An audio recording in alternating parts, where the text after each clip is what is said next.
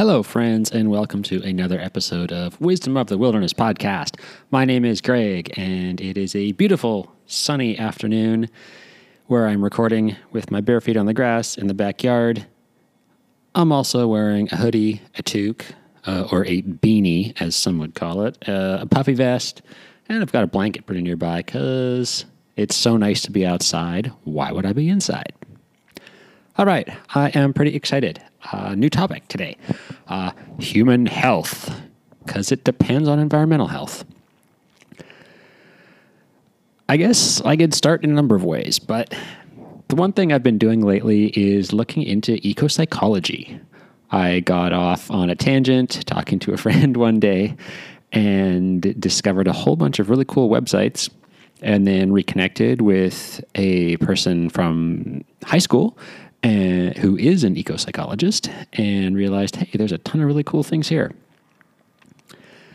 The way I got into it was just Googling programs and then finding a whole bunch of definitions, et cetera, et cetera. But there was a great quote off of one of the sites I was looking at, which I'll link to in the show notes. And it was along the lines of you cannot be a healthy person on a sick planet. And I thought, wow, that is perfect. That is something that should be talked about more. You know, we have a lot of progress and a lot of technology has happened over the past 100 years, 50 years, 10 years, 1,000 years, one year. However, there's also been a lot of destruction of the environment and disruption of the natural cycles. So I thought I would just talk about a few of the things today to hopefully get some different ways of thinking in and that can ultimately lead to better ways of being on the planet. Um, the first thing I'll, I'll go into is air. You know, we often take for granted that there's air out here, that there's air to breathe, and even that the way that nature works and flows with all the different cycles, you know, trees basically breathe in CO2 and exhale O2. Car- they breathe in carbon dioxide and exhale oxygen. We breathe in oxygen and exhale carbon dioxide. We're symbiotic. It's pretty freaking cool that that is a system where, you know, plants evolved and animals evolved with them. So my, the waste product from me breathing out right now is the input needed for plants to grow and vice versa. It's super cool. And it also reminds us that there are so many more interconnections that we in the Western world often take for granted. Um, you know, I'm sitting out here. Some of the qualities of air air is clear, so I can see the ferns slowly changing color. I can see the leaves falling off the maple tree. You know, if air was a different color or black, I mean, it's clear, but if it was black, I wouldn't be able to see that. I wouldn't be able to have texture. Air is a medium through which sound travels. So, you know, if there wasn't air, or if it was had different qualities, I wouldn't be able to hear the birds chirping over on the side. Uh, the spectrums of light are available to us because of the qualities of air. So, just a few of the things that got me to, to start thinking about my interactions with the universe differently. Um, it's also a great way to work on a gratitude list of being grateful that I have clear air to see through, so I can see the beautiful sunset, so I can hear the birds. Um, yeah, so so that's one way that our health event depends on the healthy environment because you know if we have poor quality air, uh, perhaps say we're riding our bicycle behind a diesel truck, you're very aware of it. You know, uh, a lot of the places if we we learn about the history of the Industrial Revolution in England and in some cases in parts of Canada and America and you know the kind of idea fra- back from the time of Charles Dickens of the skies are dark and sooty, and there's a little chimney sweep going to sweep your chimney. Um, you know it that type of air quality is not great for anything. And as technology and science and humanity have evolved, we have realized how important it is to have fresh air and clean air. If you happen to be listening from the actually, I was going to say the west coast of North America, but pretty much anywhere in North America had some impact from the massive wildfires we had this summer. Whether it was, you know, the smoky air, the trouble people had breathing, uh, the dangerously unhealthy levels on the air quality index, you know, those are all things that affect us. That those things, particles can get into our lungs, can cause irritation, uh, can cause asthma, can trigger asthma. Just a lot of a lot of things happen. So, you know, the health of humans, because we need to inhale oxygen to live, depends on the health of the air. The first big one. The second big one, the health of the soil. Turns out that soil health is really, really important in terms of the foods we eat, in terms of geochemi- biogeochemical cycles, uh, and also it can be in terms of water cycles. But I guess the, the biggest one is, you know, soil is where our food is grown. Whether we're eating fruits, whether we're eating vegetables, whether we're eating a cow, in some way, the nutrients come from the soil. Whether that's, hey, you're getting phosphorus and magnesium and calcium growing up or being taken up by the roots of a broccoli plant, or whether that's lettuce or corn or silage that's then being fed to a cow that we're then consuming if you happen to eat meat. Uh, n- the nutrients that are available depend on what's in the soil. And what's crazy is the amount of nutrients that have been depleted from soils. Um, in North America and more so in America, but you, you learn about the history of the Dust Bowl and the Great Depression. And, you know, when people first moved across the continent as they were settling at these great big open fields of tall grass and short grass that were buffalo habitat or bison habitat that then were put under the plow and had great yields, but okay, then they're starting to dwindle. And, you know, the, the revolution of agriculture has brought monocultures and gigantic farms and glyphosate and all kinds of other fantastic additions. But it's also meant that those soils have been depleted. You know, planting the same crop year after year after year in the same place, like some nutrients get depleted very quickly. So you need to have more fertilizers. Uh, what's interesting is you can pull up a Google Earth view of North America, and if you follow it down to the Gulf of Mexico, where the Mississippi goes out, you can see the gigantic dead zone that's a result of fertilizer runoff that gets into the river that then concentrates in the river and pours out. So, you know, the addition of all these extra fertilizers that we're using to try and maintain soil health and crop, or more likely crop yields than soil health, uh, ultimately becomes pollution in the rivers and oceans. And then you need more and more and more to get marginal gains. It also turns out that because we've been depleting the soils for so long, that you may not be able to get all of the minerals and vitamins that you need, nutrients in food, because those are not available in the soil. Um, speaking only from personal experience, I thought I had a pretty balanced diet with a lot of fruits and vegetables, but I am deficient in, was deficient in several key nutrients uh, that are not as common in soils as thought before. So, again, that's super important. Soil health is also important because we are growing, you know, there's plants, there's all the trees. If you think of the forest, the, the health of the soil in the forest is allowing trees to grow. Uh, when trees die and fall down in the forest, they slowly decay. They can become nurse logs, and that supports a wide variety of life within the forest. And eventually, as they decay, more life grows from it. Now, when we have a forest fire that wipes out the forest, soils don't become, soils are less stable. They can get washed away. Also, when the soil, when the forests are growing in the soil, they're also as we said, they breathe in CO2, they exhale O2. So the plant respiration is having carbon sequestration efforts to reduce the amount of CO2 in the atmosphere, which turns out that his, plays a role in global warming. So hopefully I'm getting across that we're really starting to see the interconnections of if we if we don't have healthy soils, we're not getting an adequate diet. Nothing is getting an adequate diet.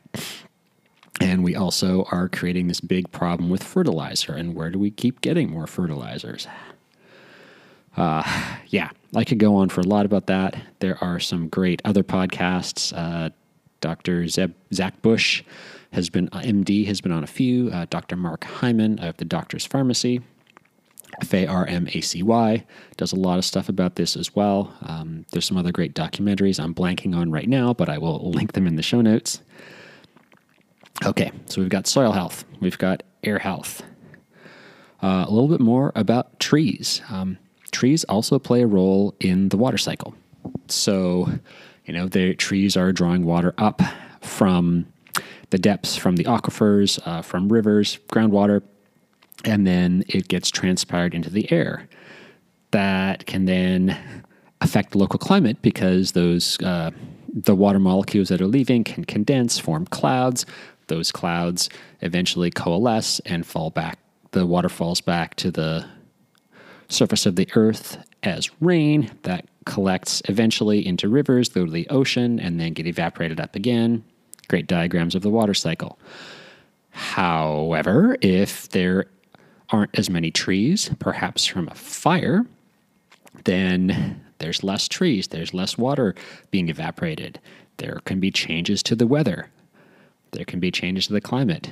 Uh, I can remember learning about this back in geography classes in, don't know if it was high school, but definitely in the first years of college, university, where, you know, the California has big fires and then it can rain in the winter and then hillsides will wash away because there's nothing holding those soils together anymore.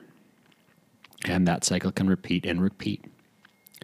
So, trees are really important. The, the health of the forest or the health of the individual trees uh, are important in maintaining the soil stability, but also have effects on climate.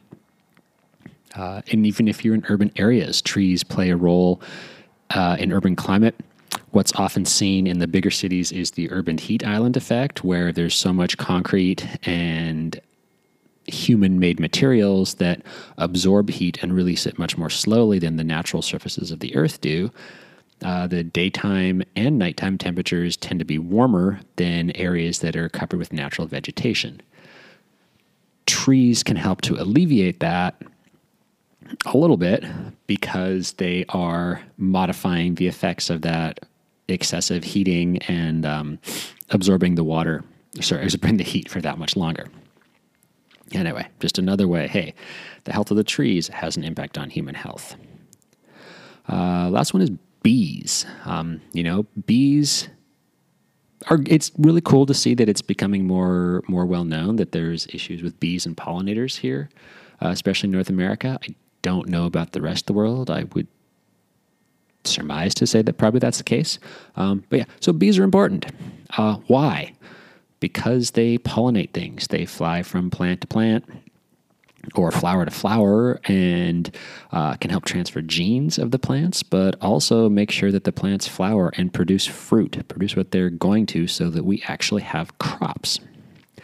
Uh, unfortunately, uh, some of the fertilizers and chemicals that are used to spray crops to keep them free from other insects, uh, insecticides, for example, those can kill the bees, which kind of sucks because if the bees die, then nothing pollinates stuff, then we don't get as big yields of crops, then we're potentially facing famine and starvation in the future. Hopefully, you know, we can start changing the ways that we do some things because bees are really, really important. And through it all, we really become aware of the interconnections. You know, even for for plants or trees to grow, we need to have a functional, like healthy water cycle, healthy water that's not polluted, or safe water that's not polluted. We need to have clear air so that the sunlight can get here. Uh, no no part of nature exists on its own. Everything does have interconnections and interrelationships, and they're very simple and very complex relationships between uh, living and non living factors, biotic and abiotic. So, last one I'll share a little, little bit about is sunshine. You know, like I mentioned at the start, I am sitting outside with my feet on the grass in the sunshine. The sun is providing an energy source for plants to grow or if it was the summer, it would be. It's currently November, so not so much, but still enough. My little stevia cutting is doing fantastic over there. Uh, but sunshine also, when it hits our skin, synthesizes vitamin D, and vitamin D has turns out a really important role in our own immune system health.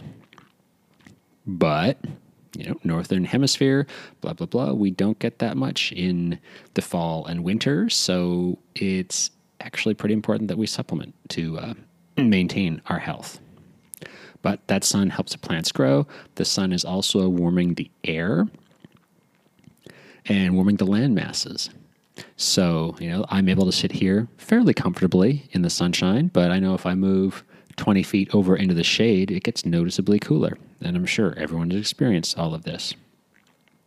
So, you know, having having a healthy environment is really important to our human health because we have evolved with a lot of these different things. We have been outdoors for the majority of the human experience, and it's only recently that there's been such a big focus on being indoors, isolating ourselves from the climate, et cetera, et cetera. But we still depend on it. You know, we may be able to live inside for 24 hours, 48 hours, not go outside at all. However, we still need to eat food, and most of the food or food like products that we eat come from actual things grown in the ground at some point. So I hope this has illustrated a bit a few of the ways in which our health depends on the health of the environment. And I hope it's also provides a way for people to appreciate more of the small things that we often take for granted. You know, for my morning routine, uh, I like my coffee. I get up and I have a coffee. If I'm working, it's always dark. But it's really important to me to go outside and drink my cup of coffee outside because just having that fresh air that's different from the indoor air, uh, having that feeling of cold on my skin is great. Um, second one, you know, I was out hiking on Friday, hiked a beautiful mountain with my cousin, and we got some water from one of the millions of waterfalls that was coming down that mountain because it had been quite wet lately. Um, but, you know, there's water cycle, there's fresh water that I can drink. Um, even going back to the cycles, you know, the cycle of life is a part of every breath that I take in. I'm, it's pretty cool. I'm inhaling the waste product of a tree, and the tree's inhaling the waste product of me. Like that's such a cool design. Um, you know, even even more of the small things. I know I am someone who likes to play in the dirt. And it's really interesting how there's such a focus on cleanliness and not being dirty and everything nowadays. But getting outside is a really important in our health and soil especially or the dirt that stuff is growing in is really really important for keeping nutrient cycles going for providing the base material in which plants grow so, you know, the all these things are pretty important to us as a species and our health is so dependent on the health of the environment that we need to be looking more into the ways that we can provide a healthy environment or help to heal the environment because in healing the environment we also will heal ourselves. Hello again, friends. Thank you very much for listening. I appreciate being here with me, and I have a lot of fun putting these together and recording in the sunshine in this instance today. As always, if this resonated with you, if you learned something new, uh, if you know someone who might benefit, please feel free to share the episode and the information with them. That is how we can spread the word on these cool, fantastic benefits of nature and also the interrelationships that are abundant and ubiquitous but that are not always recognized and or appreciated. The last thing is just a suggestion and or an invitation to go for a walk today. And on that walk just be aware that the air is clear. Uh, this is something i did a couple days ago when i first learned of it but it really changed my perspective. And was a way to connect with a lot more gratitude to my eyes, uh, but also for the environment and the fact that air is clear. You know, with clear air, I am able to see so many beautiful sights and faces and objects. It was it was really good for me just to to say, "Hey, wow, I have so much gratitude now that the air is clear because I couldn't appreciate a sunset or a sunrise or my niece's face if the air was black. I don't even know how I would know what they are. Just crazy how your perspective can change. Anyways, that is all for today, friends. Thank you again. Have a great day wherever you are, and we will be in touch when the next episode comes out.